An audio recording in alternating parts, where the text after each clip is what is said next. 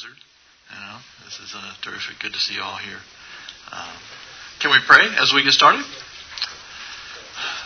Lord, we thank you for making us all and calling us to your purpose. Thank you for calling us into your royal household and giving us good work to do for your name and for your glory. Uh, Lord, we lift up this time. We invite you into this place and ask that you would be foremost in our hearts and minds and spirits. And may we all hear the things that you would have in mind for us.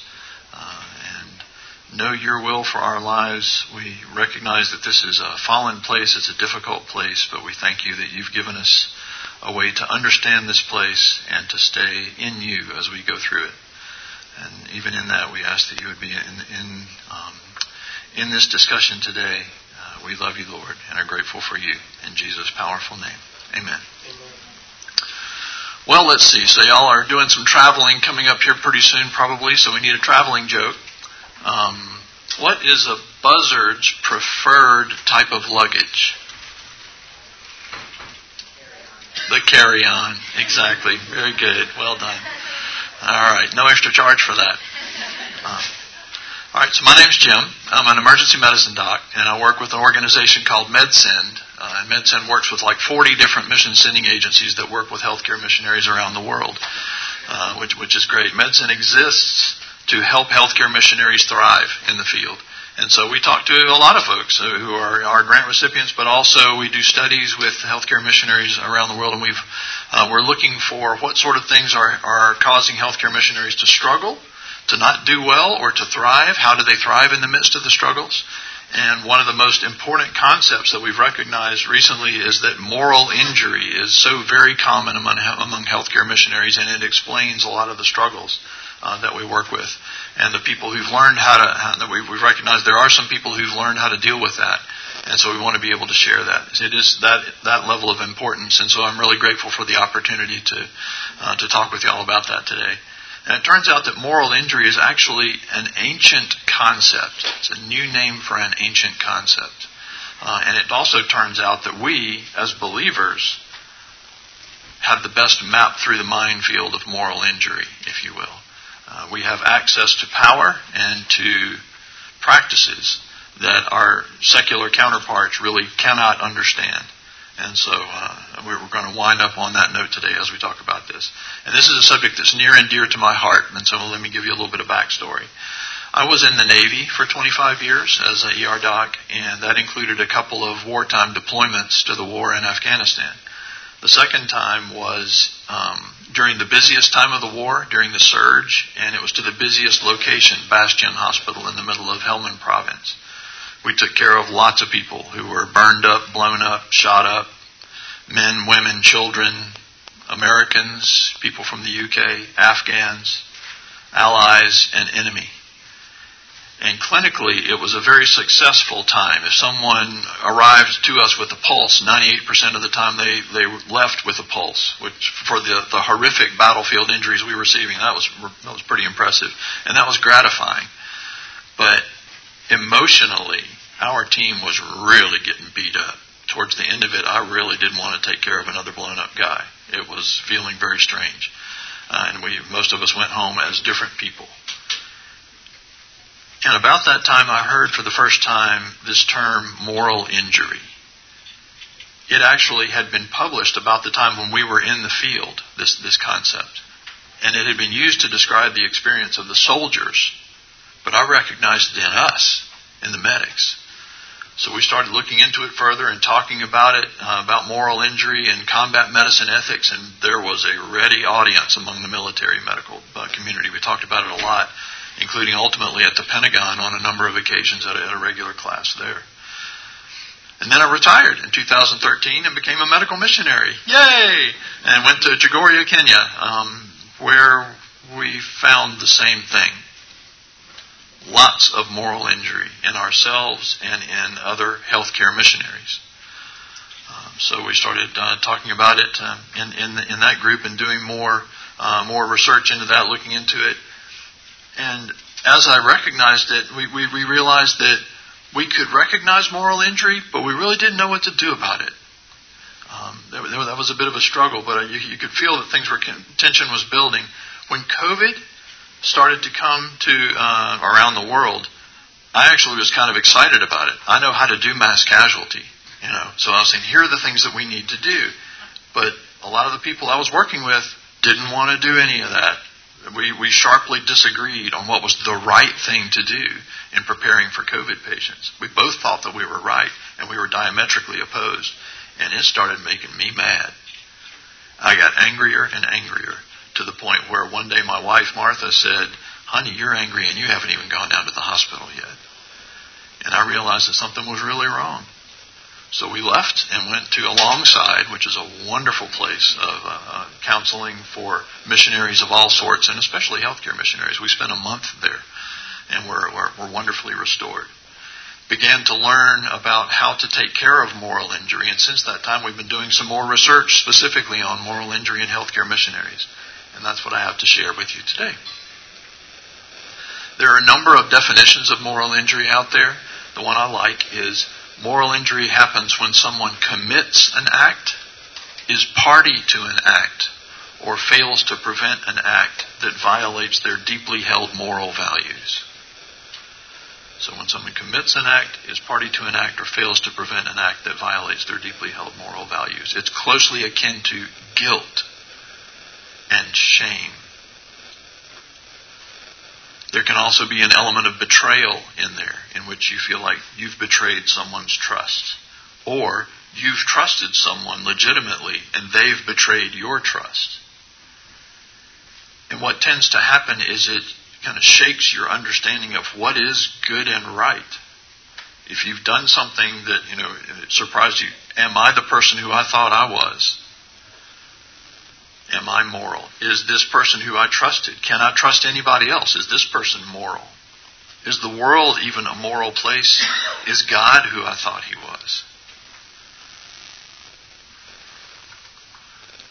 Moral injury is different from post traumatic stress disorder.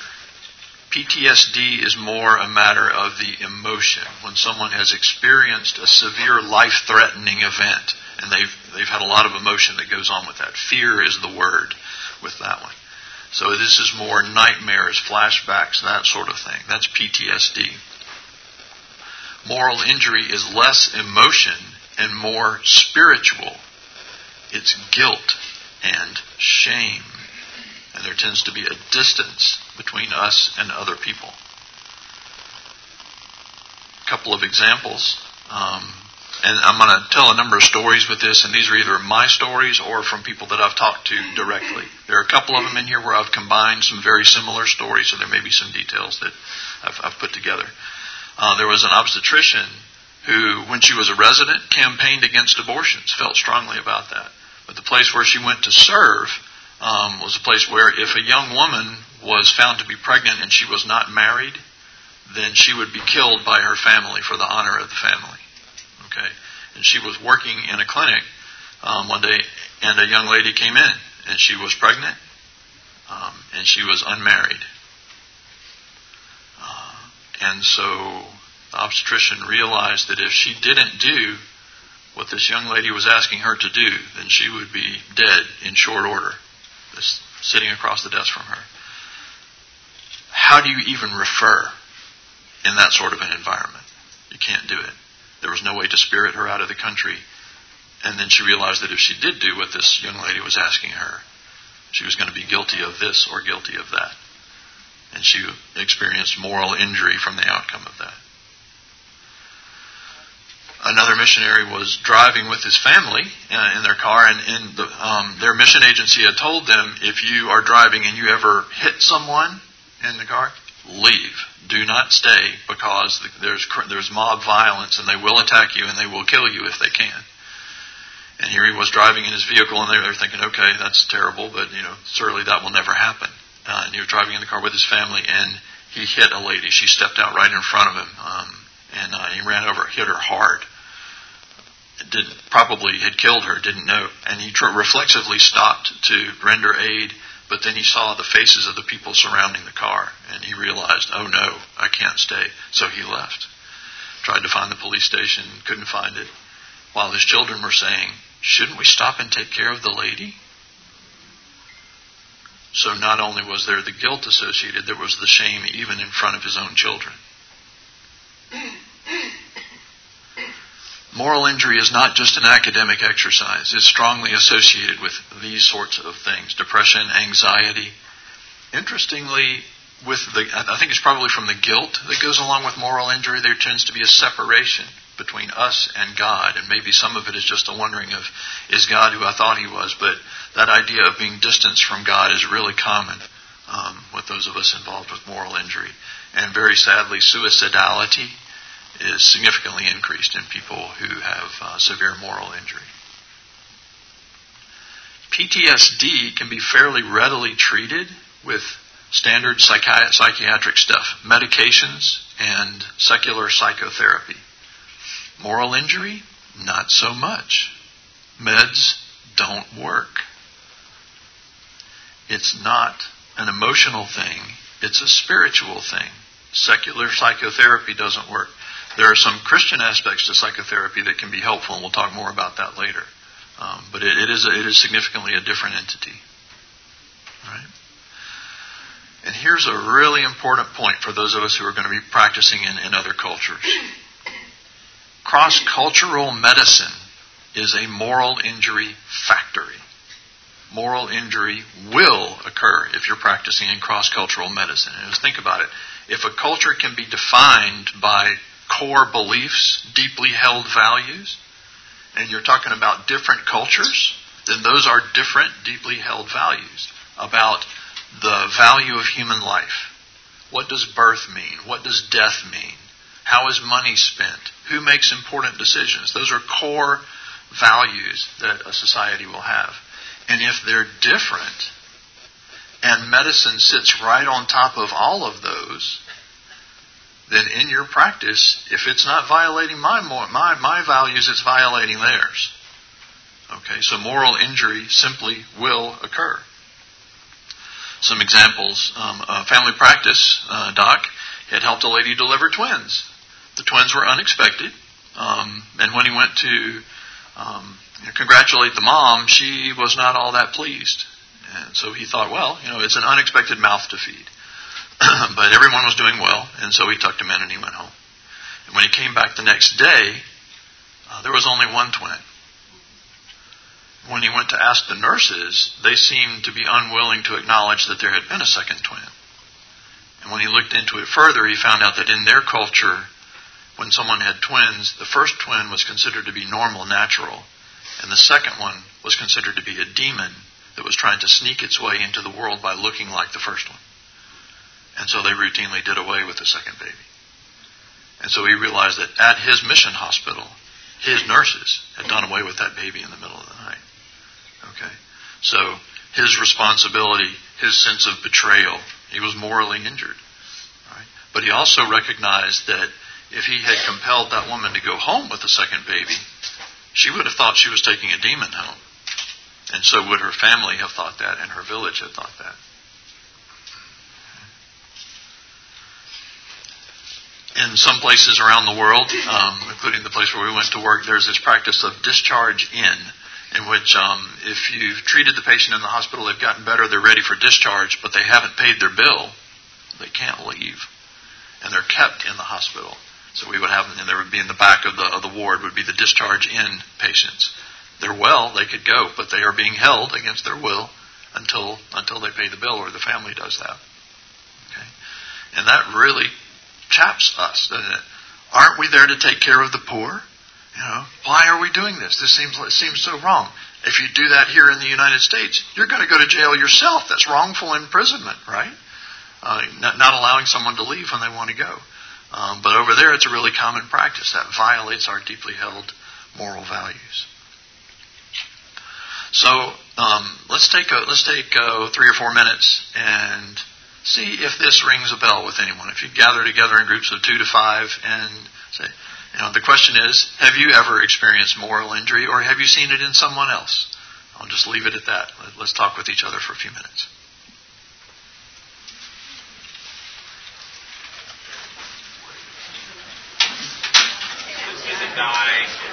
All right, let's finish up and come back in. Okay. So, in dealing with moral injury, as we've said, cross-cultural medicine is a moral injury factory. Moral injury simply will happen. It is inevitable. Okay. Also, moral injury tends to be cumulative. It's sort of like a toxin. The more you ingest it, the more it builds up in your system. If you, if you don't learn how to detoxify, how to metabolize, it will build up until it causes one of those problems that we described earlier on, okay? like it like happened with me. But happily, there are ways to prevent some moral injury, not all of it. There are ways to prevent some of it and to metabolize the toxin in, in some other ways. And so we'll talk about both of those. So let's start uh, initially with talking about preventing unnecessary moral injury. And some of that has to do with identifying mistaken, deeply held values. Just because it's a deeply held value doesn't mean that it's actually valid.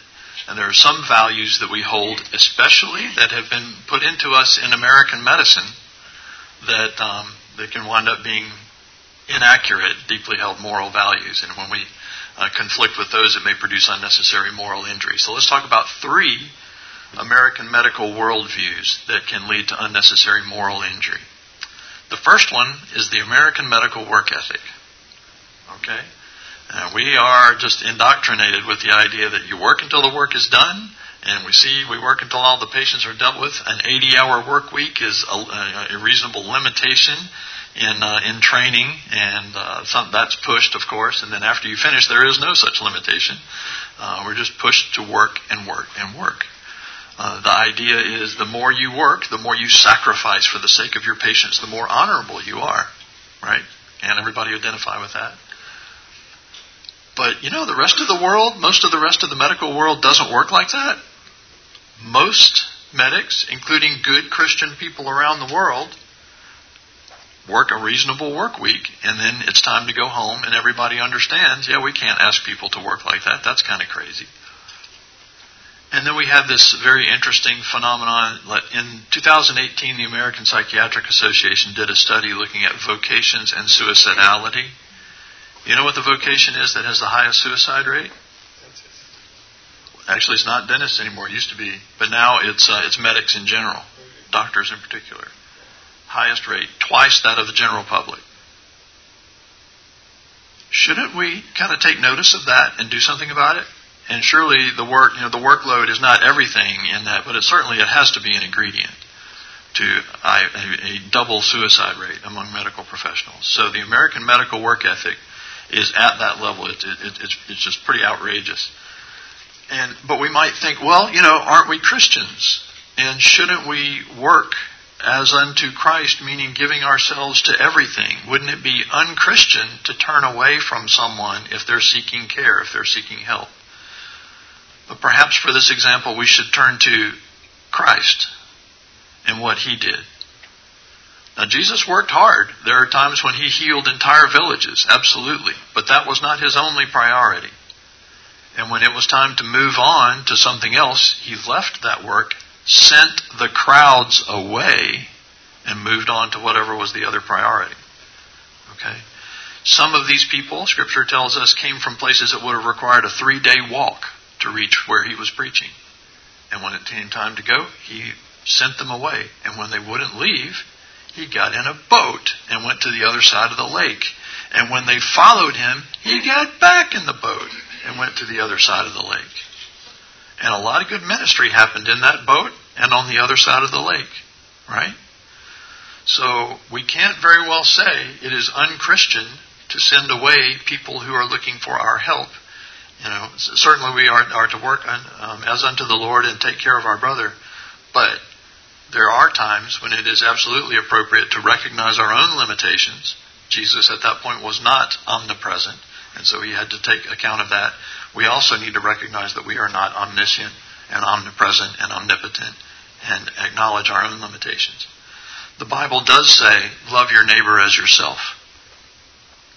The Bible does not say, love your patients more than your family.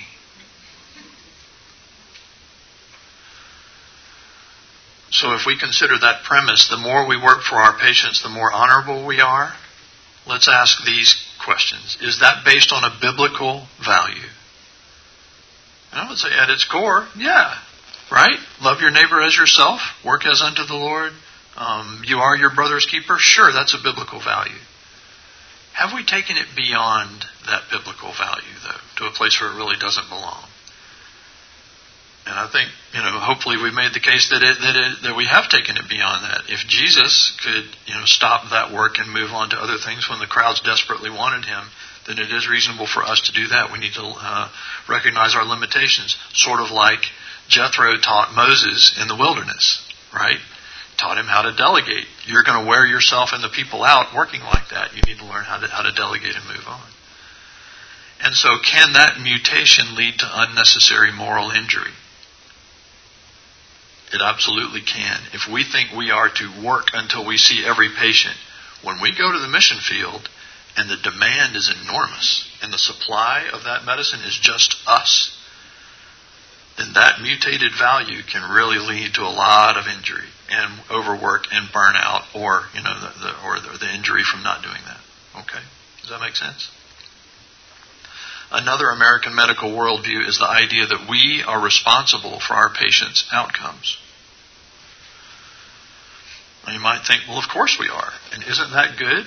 Well, yeah. Again, you know, we are to be our brother's keeper. And, and the American medical system of ensuring that we are responsible for taking care of our patients is a good thing. If you've ever worked in a system where that is not present, where people are, don't really feel any sense of responsibility, the level of care is very different. They say, well, you know, whatever's going to happen is going to happen. Uh, you know, it's time for me to go home. Then that's a very different medical system. So there, there's a lot of good that can come from that. But the question really is are we ultimately responsible for our patients' outcomes? Of course, in the American medical system, if you go to morbidity and mortality rounds and you say, you know what, I, really feel that this was the person's time and this was what the Lord had in mind, it's probably not going to go well, right? You know, it, it, it might be a, um, you know, your vocation might change. But if we look at this from a believer's point of view, it's important to see that God claims sovereignty in the life and death of the people whom he has made. Deuteronomy 32:39 is a great verse for this, and I commend it for your memorization. I've used it so many times, both with myself, my colleagues, and my patients who need to hear about God's sovereignty. See now that I, I am He, and there is no God beside me. It is I who put to death and give life. I have wounded, and it is I who heal, and there is no one who can deliver from my hand. And that is as crystal clear a statement of absolute sovereignty as I can imagine in the life and death of people. We also love Psalm 139, right? In your book were all written the days that were ordained for me when as yet there were not one of them. God claims sovereignty in the life and death of his people. So, what does that mean? Does that mean we don't have free will? Does that mean we there are no consequences for our actions? Does that mean that medicine then is superfluous because God's going to do what God's going to do? I don't believe that at all. And one of the best examples of that, I think, is the story of the Good Samaritan that Jesus told, right? So the Good Samaritan was a paramedic.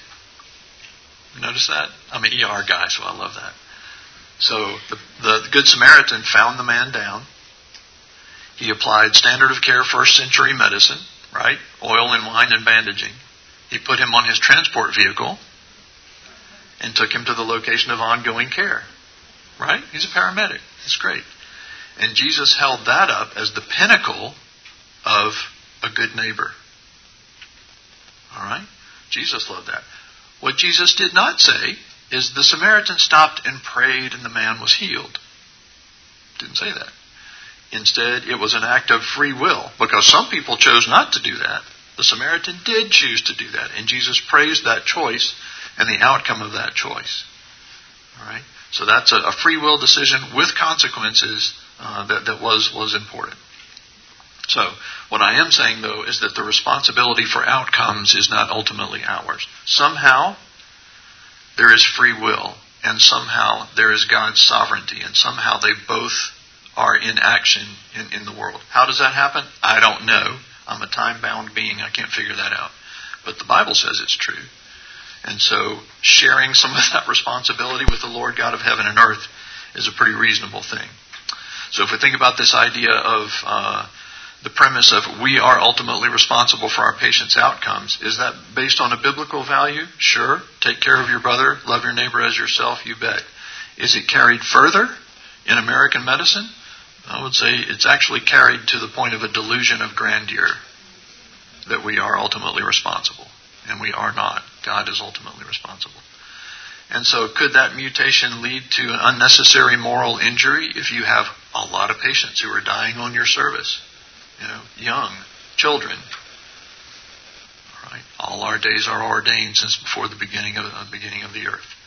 So, um, if we don't believe that, then we can. Um, if when people believe that our free will is the, the only ingredient in this, then burnout and moral injury is, is can be devastating. I'll just put it that way. Another American medical worldview is the idea that the poor should receive free medical care. Okay? So we talked about the discharge in situation, you know, at the hospital where if people have um, if people have been unable to pay, they're kept in the hospital until they do pay. Well, when we talked with the hospital about that, well, first of all, in, in American medicine, of course, uh, we say that the, the poor should receive free medical care. There's a system built for that, and actually it's a federal law. If you violate that law, if someone comes to hospital very sick and you don't take care of them, you send them away, then you violated the EMTALA laws and you can be fined and the hospital can lose their Medicare license. Uh, but we, that's a very different system from a mission hospital that is dependent upon um, patient income, and if you if it's only in a place where there are only poor people, then if if you start to say, okay, everybody gets free medical care, that hospital will be bankrupt in a week. They can't do that. So at our hospital, what they had decided to do wisely was that you know for hospitalization, people needed to pay for that, but they subsidized outpatient care uh, for people who, who had trouble paying. So in the outpatient clinic, the charge for that was a dollar for someone to be seen, heavily subsidized. Took care of so many more patients than the inpatients. That was a very good system of taking care of the poor without bankrupting the hospital. Okay, so the idea that the poor should receive free medical care is is it really based on a biblical value? We are to take care of the poor. Absolutely. Taking care of the widows and the orphans and so forth. I mean, there, there are plenty of instances in the Bible where when God looks at the nation of Israel and says, You're not taking care of the poor, God is angry with them and brings consequences. We are to take care of the poor. But has that been carried further than the biblical value, that they require free hospitalization? You know, hospitals didn't exist when the Bible was written, so it's not there. Uh, Bibles were invented by Christians in the 300s, actually. Uh, but the idea that free hospitalization is required is not a biblical value. It's been carried further. and that mutation can lead to unnecessary moral injury, as happened with us in the discharge ends. Greg, you had something? I'm feeling morally injured right now. Oh. so I think you're showing your bias as an ER doctor because EMTALA laws do exist and ERs can't turn away poor people. But that happened because ERs were dumping poor patients in other hospitals. Generally in the healthcare system in the U.S., I don't think there's the assumption that people get free care. That almost everywhere except the ER, you're expected to have cash. Yeah. And I think that actually the system is not biased in the way that you're suggesting towards the poor in our country, except for the emergency department. Okay, and I, yeah, that that I, I accept that uh, statement of bias. That as an ER doc, there's that thing of, of uh, free care, and that in the rest of the country and the rest of the systems. I also work as an ER doctor, and there's moral injury because you see people abusing that system. Yeah.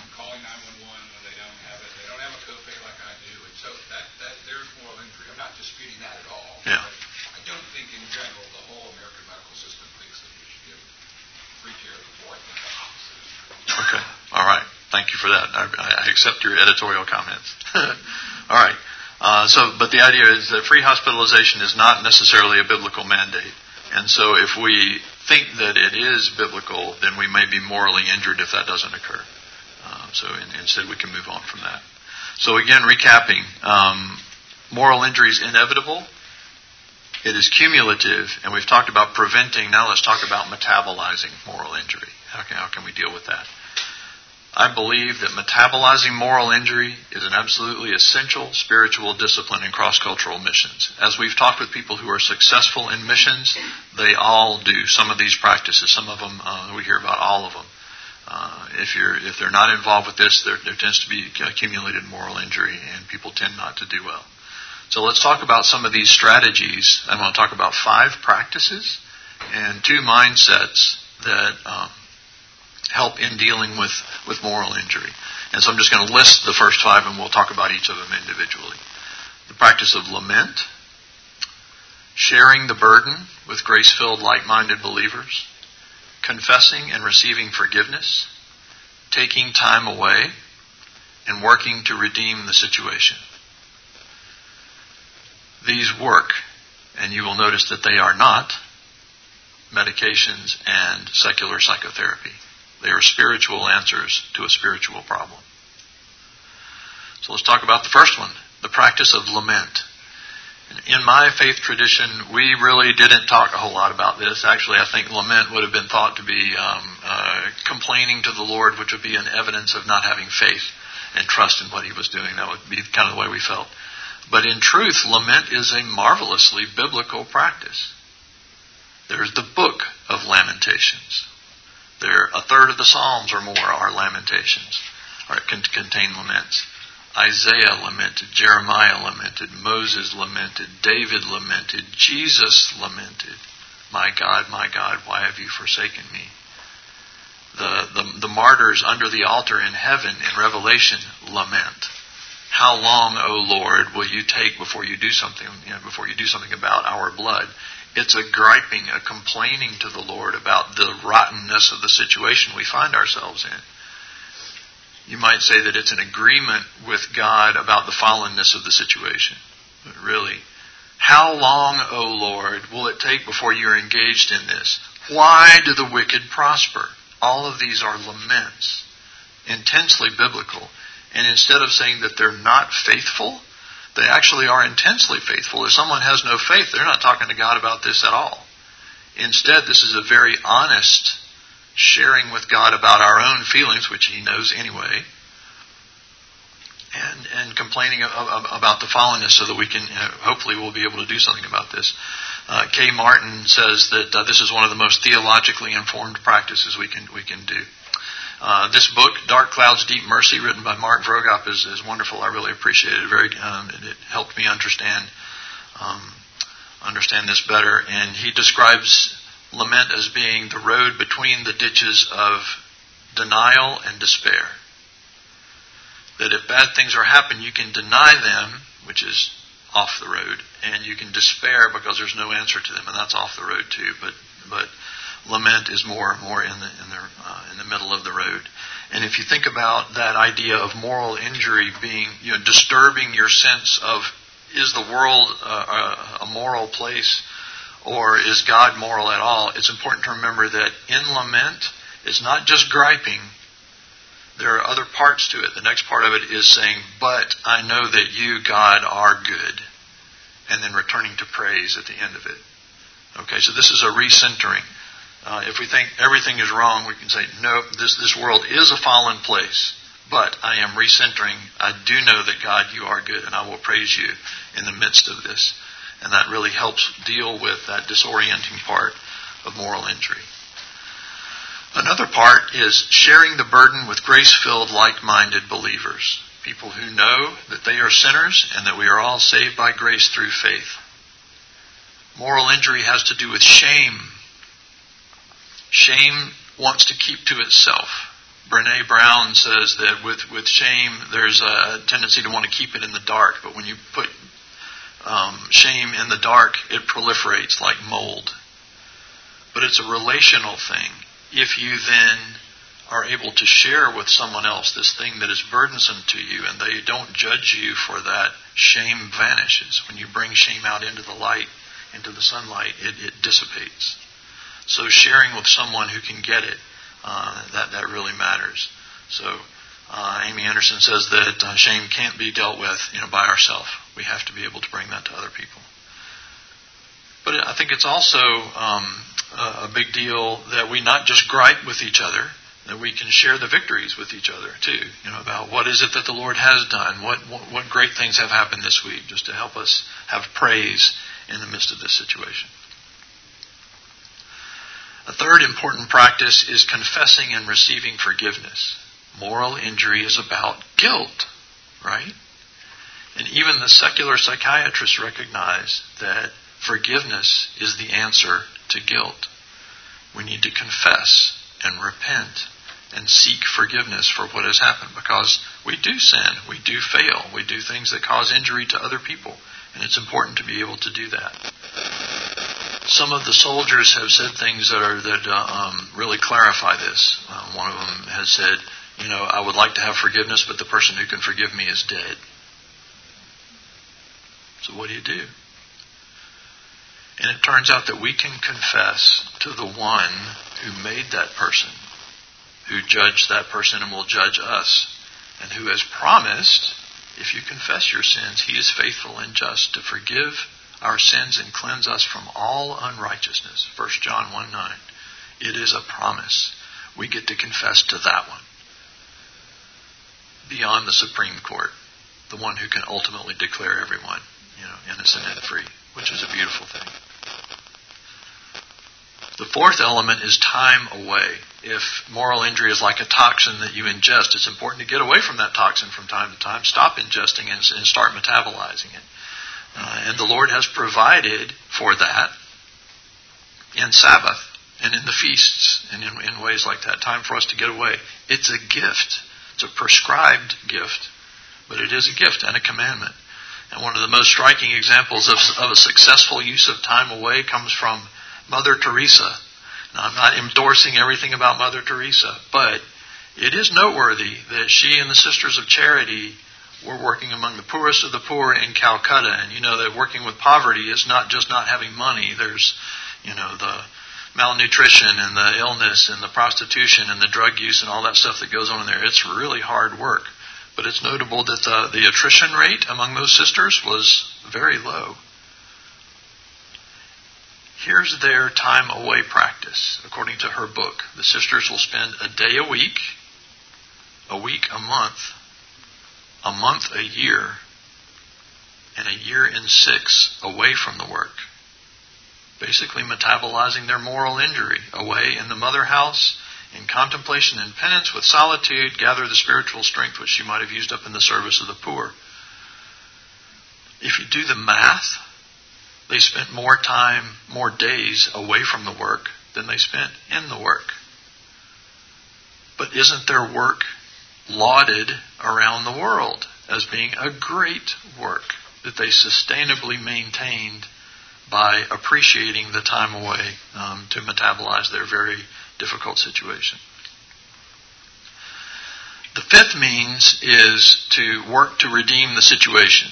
All right, we love to redeem a situation, to right the wrong, heal the injured, and prevent future moral injury.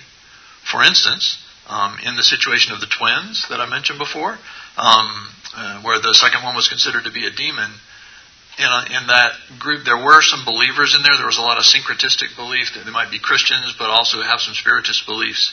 And they realized that they could teach these people that, you know, in the Bible there was Jacob and Esau. And Esau was the firstborn, and Jacob was the secondborn. And it was through Jacob that Christ came. And so we don't want to kill the second twin. It's important that maybe uh, through whom the blessing comes and to help educate them. Not all of the patients were ready to receive that kind of thing. So they had another system set up so that the believing nurses would take the baby and then take them to an orphanage, arrange for that sort of a thing. So that was a redeeming of the situation, working to prevent future moral injury. It's good for our souls to do that, isn't it? Okay. Now here's a, a key factor. We can be the best at metabolizing moral injury. We have the means, we have the tools, we have the map through the minefield that our secular colleagues don't have. We get to lament to one who understands. We're not lamenting to the ether. We're talking to the one who can understand and actually do something about it. We get to share with grace filled experts in grace, believers who know that we're all sinners. We get to confess with the one who ultimately forgives, and our shepherd kindly prescribes time away for us, time away from this sort of effort. Okay? So, special power for a spiritual injury. We'll just go through and talk about a testimonial here. I have a friend who's a nurse practitioner. Um, she spent 40 years on the mission field taking care of kids, and in the last several years taking care of abused and abandoned children. Every one of those kids has a horrible story. Every single one. And they're like on a conveyor belt. They keep coming. More and more, you know, of these kids. So she can't just accumulate them and you know and build up these things. She has to do what she can to take care of the kids and then pass them on, maybe back to a very difficult situation. And you know what she does? She laments before the Lord as, you know, look at this situation, Lord. How can this possibly be? But I trust you and you are good. When she does things mistakenly, thinking that she's doing the right thing, but something that causes injury, she confesses and repents and seeks and receives forgiveness. She has a, um, a group of people who she talks to every week. She calls uh, friends and supporters and um, talks with them about the situation where um, you know she, she shares with them and they can help bear her up and she takes a month off a year. Clockwork. She says, I have to leave for, for a time every year. I can't let it build up beyond that. Okay. And she says, I have joy in my job every day. Can you imagine working with kids like that and say, I have joy in my job? She's one of my heroes. Uh, just really appreciate that. We'll move on for, for the sake of time. So we've talked about those five practices. A couple of other mindsets that are useful to keep in mind. One of them is to keep the main thing the main thing. All right. It's easy to get distracted by moral injury and other factors while we're trying to serve, but keeping the main thing in mind uh, is is really critical so that we're not derailed by this. And I love this uh, engraving by Albrecht Dürer. It's called Knight, Death, and Devil, and uh, it was an illustration for a, book that Erasmus wrote about the good Christian knight. And you can see the knight is in his armor. He's fully armored up and he's proceeding to the city on the, on the top of the hill back there. And he is facing forward, moving on, despite the fact that there is death and the devil next to him trying to distract him from his journey. And he is accompanied by the dog of faith and the lizard of zeal in this very Renaissance uh, symbolic drawing or, or engraving. And I just really appreciate that. He's got the main thing in mind and is not going to be distracted by this nonsense. All right. Um, one of um, one of my friends, um, Eli Horn, is really good at this. Eli is a residency director at a place where the academic institution is really a problem. They keep throwing obstacles in their way. Oh, here's another flaming hoop you have to jump through in order to have us take care of your residents. All this sort of thing. Oh, what a pain. I don't know how he does it. But when I asked him, how do you do it? He said, you know, um, th- those things are bothersome. But I look around and I see here's they're, training East African doctors how to be medical missionaries themselves, and he's saying, okay, here's this graduate, and he's practicing at Moa Medical Center, um, uh, Mission Hospital. Here's this one who's practicing at Litein Mission Hospital. Here's this one who's uh, working with people with amputation. Here are our graduates doing the work and leading people to the Lord in a powerful way. And if I keep that in mind, all this other stuff I, I can deal with. It keeps, keeps the main thing in view. That's an important mindset for success in the midst of moral injury. And another one is simple toughness. In a lot of the studies that look at success in, in missionaries in general, you just got to be tough. Snowflakes who melt with the first heat tend not to do well because it is a minefield. And as much as we try to avoid it, we're going to step on some of those mines. And it hurts. It is not fun. It is not good. It, you know, it, it really hurts. And there are times when you've been hobbled by one of those things and it's time to just gather up with someone else who's been hobbled and limp your way through the minefield anyway. You gotta be tough. Um, so there, there's no way of avoiding all of it. But it's important to keep that in mind because medical missions is a phenomenal kingdom opportunity. It really is. If you think about it, when people come to the hospital, they are spiritually sensitive. They're confronted with their own vulnerability, their own mortality, or that of their family members. They're asking the God questions. In your church, when they say, okay, let's have prayer requests, what are they all about? Medicine. They're about illness and healing and, surgery and ICU and COVID. And it's, it's, uh, we are we are pushed to prayer by medical issues. So people are spiritually sensitive when they come in, and we have access to people in enormous numbers. At our little place, there were 4,000 people through the gate every week. Right? Uh, so we have these sensitive people who are coming in. Many of those are people who would never darken the door of a church, but they're coming to the hospital because they have that sort of a need. And we also are able to engage in whole person ministry, not just body, but spirit. We can have the chaplains that engage with us and with them, and you know, we, we can do that too. So it's a wonderful kingdom opportunity. It's important to keep that main thing in view as we deal with the moral injury. And I mentioned before that moral injury is a new term for an old concept. And the old concept is living in a world of sin, living in a fallen world. We have within us deeply held moral values that are valid. If you look at the, the accounts of the new heaven and the new earth, children will not die when they are young. People will live out their lives, and there will not be pain and misery and suffering. Excuse me. That's within us, and we look forward to that, but it is not here. And that violates us. But the way through that minefield is fundamentally biblical. And if you think about it, this really is our story. This is the lived gospel. Not just the saving gospel, but the lived gospel, the day to day gospel. That the world is sinful, and we are sinful within it. But there is a way forward, and that way forward is with the Lord who made us tightly with Him and with the people whom He has made for us to be in fellowship with. This is our story. And if you also think about it, our secular colleagues are in the same minefield, and they don't have this story. They don't have this, this power. They don't have the means to deal with that. And that should move us. And I would invite you to consider if this is an opportunity for evangelism. This moral injury and what we have access, what we have access to that they don't feel they have access to. Remember, you know, that, that lament of the, the secular psychiatrist. Yeah, we're not really sure what to do. We know what to do, and we know how to deal with this.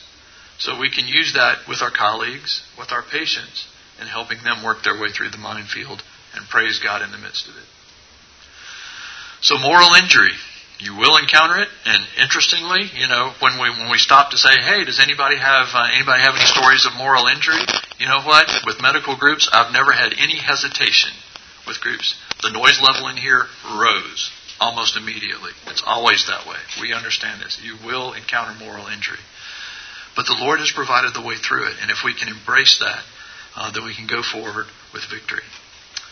Um, the, the QR code here is a link to um, a uh, boundaries, an article on boundaries when we were talking about the American medical worldview of work ethic and responsibility for patients' outcomes. This uh, this boundary article, boundaries article talks about that.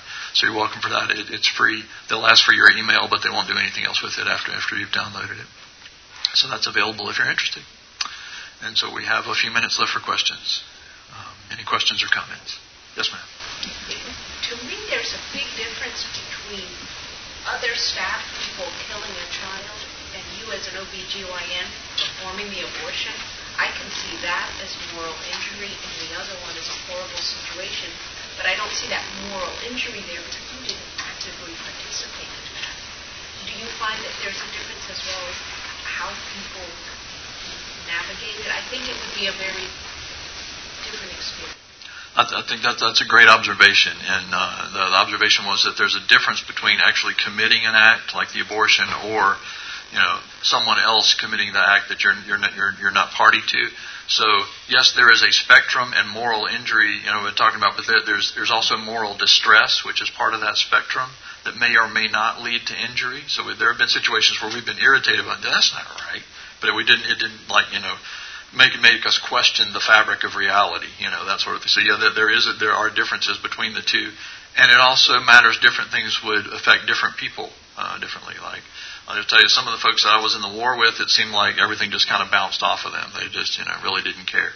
Uh, they were going to do what they could, and the morality of the situation was, you know, something they were just willing to compromise with or whatever. And with some of us, it really mattered a lot. So yeah, it's, it's an individual issue, an, an issue of degree, and also an, an issue of, of, of, being cumulative.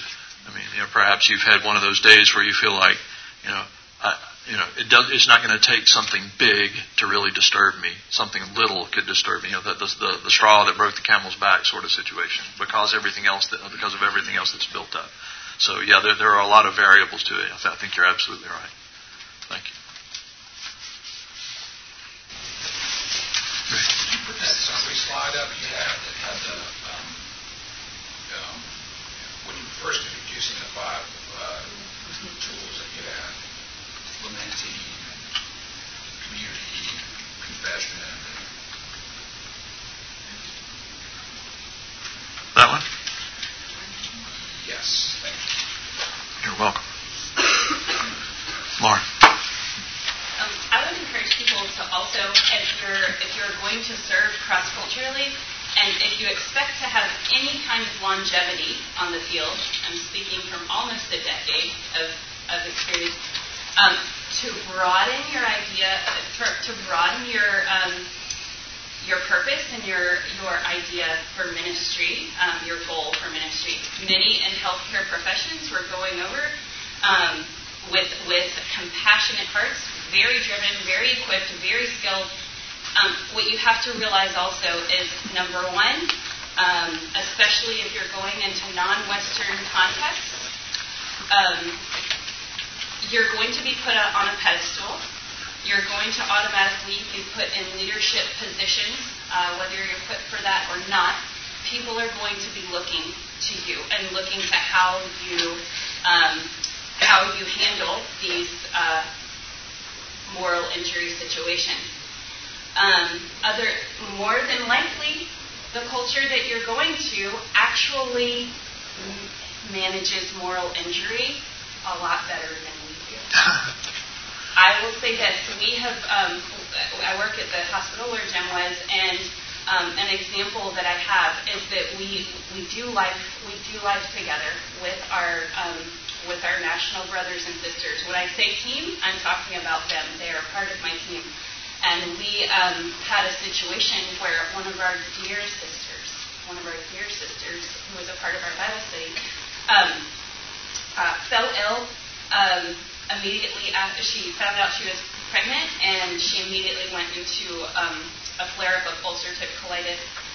Every single one of us on, on the team, I can't say me because I'm actually at home with my kids, but every single one um, on our team was at the hospital trying to save her life for days and days and days on end. Um, and it, it, it, led to her demise. It was tragic. The, it was their first child. The child died. She died. It was tragic. But what did our community do? We lamented.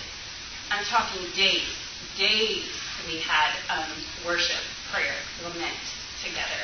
We all these things that he, he listed. We lamented. We shared the burden. We confessed uh, where we uh, where our limitations were. Um, we took time away. All of these things.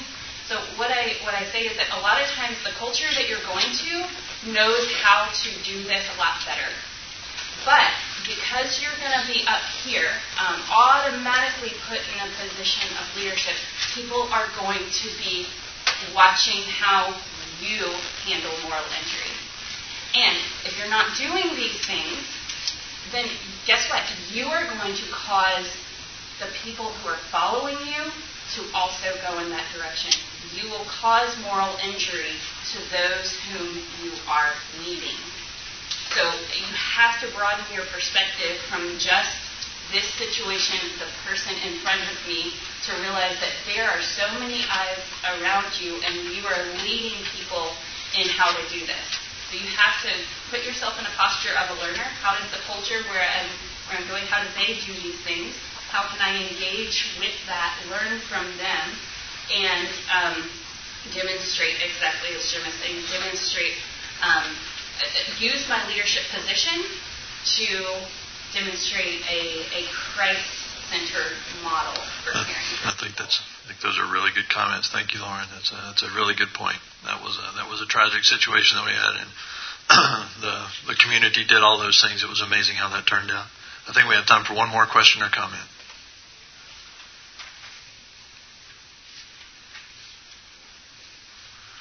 All right. Can I pray for us as we leave? Lord God, we are grateful to you. Thank you for your many, many loving kindnesses. Lord, this world is a mess, and no one knows that better than you. Um, please help us as we work our way through it, and help us as we encounter these messes to run to you and to share with each other because we know that it's all about relationship. It's all about our relationship with you and with each other. We're grateful to you, Lord, that you make yourself available to us and you give us these tools. Uh, let us seek those and take delight in your service. Lord, when things are hard, um, they're hard, but uh, knowing that we can be with you and that you've sent us into these things can keep help us keep the main thing in mind and to have joy in this journey, looking forward to the next situation, uh, this eternity that you've put in our heart, and we can rejoice in that. It's in the most powerful name in the universe, that of Jesus Christ the righteous, that we pray. Amen. Thank you. Please uh, help us with the evaluations. Thank you. Thank you.